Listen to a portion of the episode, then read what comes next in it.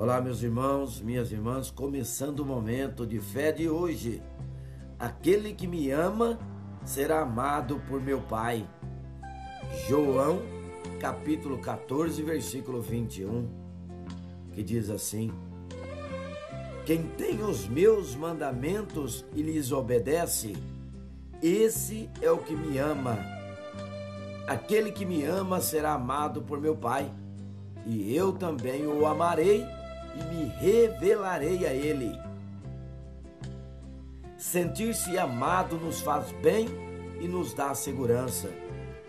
Como é bom receber o carinho dos parentes e de nossos irmãos.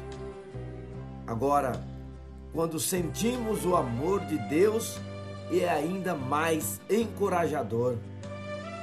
Quando sentimos que somos amados por Deus, esquecemos a rejeição, a vergonha e a opressão do mundo.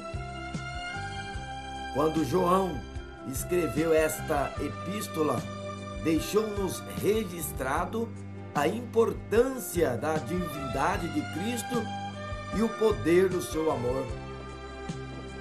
Os crentes passavam por muitas dificuldades e perseguições. Precisavam ser confortados no amor de Jesus e encorajados a amá-lo. Amar a Jesus é a melhor forma de ser amado por Ele. É cíclico. Nossa obediência à palavra nos aproxima de Deus.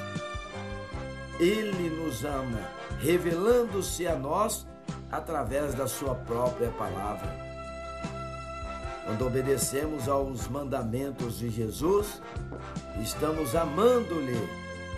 Ao mesmo tempo, quando guardamos a palavra, convidamos o próprio Deus a fazer morada em nós.